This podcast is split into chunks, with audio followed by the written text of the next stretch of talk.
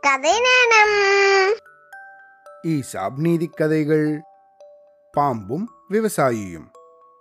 தர்மபுரி பக்கத்துல போச்சம்பள்ளின்னு ஒரு கிராமம் இருக்கு.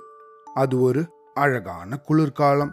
அந்த சமயத்துல ஒரு நாள் பாம்பு ஒண்ணு பனியில விரைஞ்சு உயிர் போயிடுமோ அப்படிங்கிற நிலைமையில சுருண்டு விழுந்திருந்தது.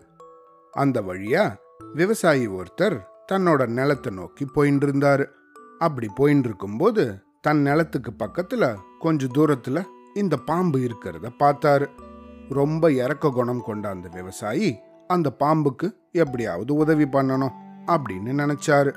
அடடா இது வேற ரொம்ப விஷமான பாம்பாச்சே என்ன பண்றது அப்படின்னு யோசிச்சாரு.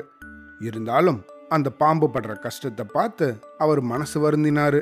சரி இதை நம்ம காப்பாத்தி தான் பார்ப்போம் அப்படின்னு நினைச்சு அந்த பாம்பை எடுத்து தன் மார்போட அணைச்சு அதுக்கு சூடேற்றினாரு.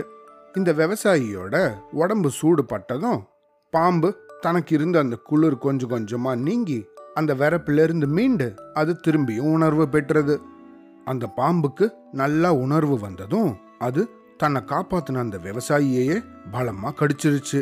பாம்போட விஷம் ஏறி உயிர் போற நிலைமையில இருந்த அந்த விவசாயி தன்னோட செய்கைக்காக வருத்தப்பட்டாரு. அந்த பாம்பை பார்த்து உன்னை நான் காப்பாத்துனதுக்கு உன்னால் என்ன செய்ய முடியுமோ அதை நீ செஞ்சிட்ட. ஏ நன்றி கெட்ட நாகமே உன் குணம் தெரிஞ்சிருந்தும் நான் உனக்கு உதவி செஞ்சேன் தானே? உன்னை காப்பாத்தின என்னையே கடிச்சிட்டியே.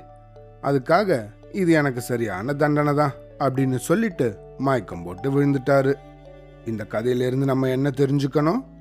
நம்ம எவ்வளவுதான் இரக்க குணம் கொண்டவர்களாக இருந்தாலும் ஒருத்தர் தீமையானவர் அப்படின்னு தெரிஞ்சும் அவங்களுக்கு நம்ம உதவி செஞ்சோன்னா சில சமயம் அது நமக்குமே தீமையில தான் முடியும். சரியா? அவ்வளோதான்.